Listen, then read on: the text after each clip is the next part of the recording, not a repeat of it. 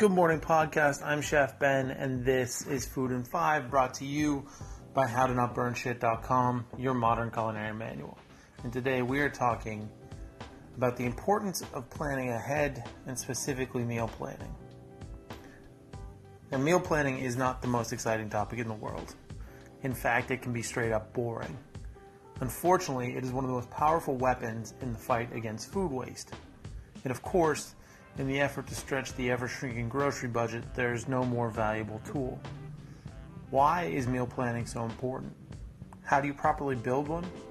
And how do you stick with the plan? Well, let's take a look.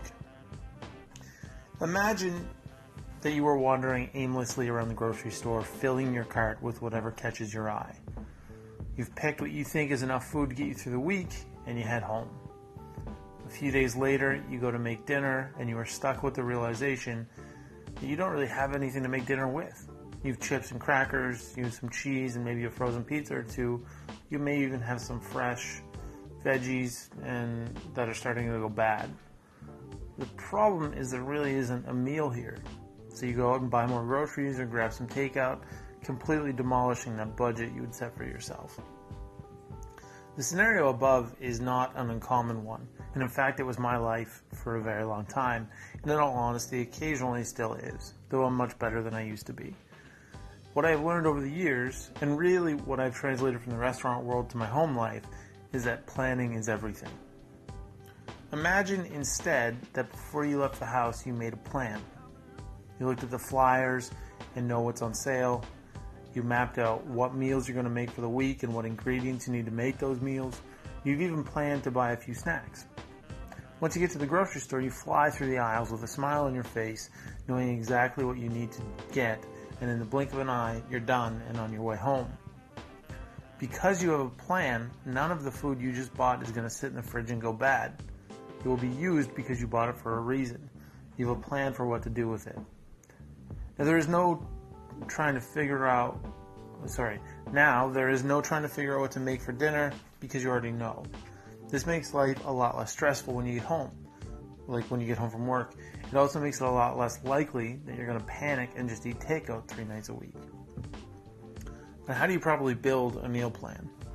Well, building a successful meal plan is like doing a puzzle. There should be no spaces left, and you shouldn't have any extra pieces left over at the end.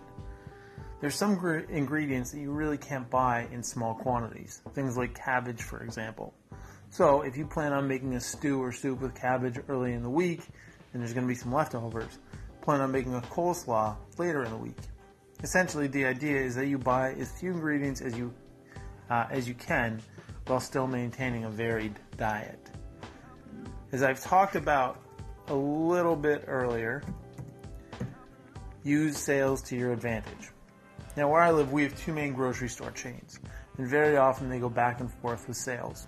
One week something will be on sale here, the next week it'll be on sale there. Um, there are always sales. Use them, even if it means that you have to go to two different grocery stores.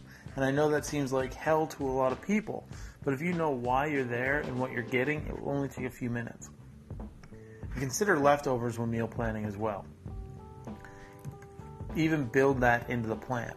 And if you know that there is one night next week when you just are not going to have time to cook, plan for a bigger meal the night before. This way you have leftovers and don't really need to worry about cooking. Leftovers can also be great for lunches. Plan for variety. You know, try not to get stuck in a cycle of making the same meals every week. This will get boring to eat and to cook. So build into your plan the idea that you'll try at least one new recipe or ingredient each week, and it will keep things exciting. You should also, on occasion, plan for a night out uh, or to get takeout. I think it's important to build that into your plan for once or twice a month because acknowledging that you're going to order a pizza sometimes or going out for burgers, it it takes away any negative feelings and instead you give yourself something to look forward to as a fun night rather than oh shit I messed up and I ordered a pizza, right? So you're actually giving yourself something fun as kind of a reward even. So, how do you stick with the plan? Sticking to your meal plan just comes down to the practice. Really, you just have to do it. Once you do it for even just a few weeks, you'll notice that you're less stressed, you're spending less money, and you're eating better. You may even find that you enjoy cooking a bit more because there's a lot less stress involved. So again, really, it just comes down to doing it over and over and over, and not beating yourself up too much if you mess up, right? I mean, you just you just have to go easier on yourself and accept that on occasion you are going to mess up, but you know, just get back on the plan as soon as you can. Anyway, I'm Chef Ben. This is Food in Five, brought to you by HowToNotBurnShit.com, your modern culinary manual, where you can go and get all of the written versions of this podcast um, if you were so inclined. Uh, you can follow me on Instagram at Chef Ben Kelly and on Twitter at Chef Ben Kelly or on Facebook at Ben Kelly Cooks.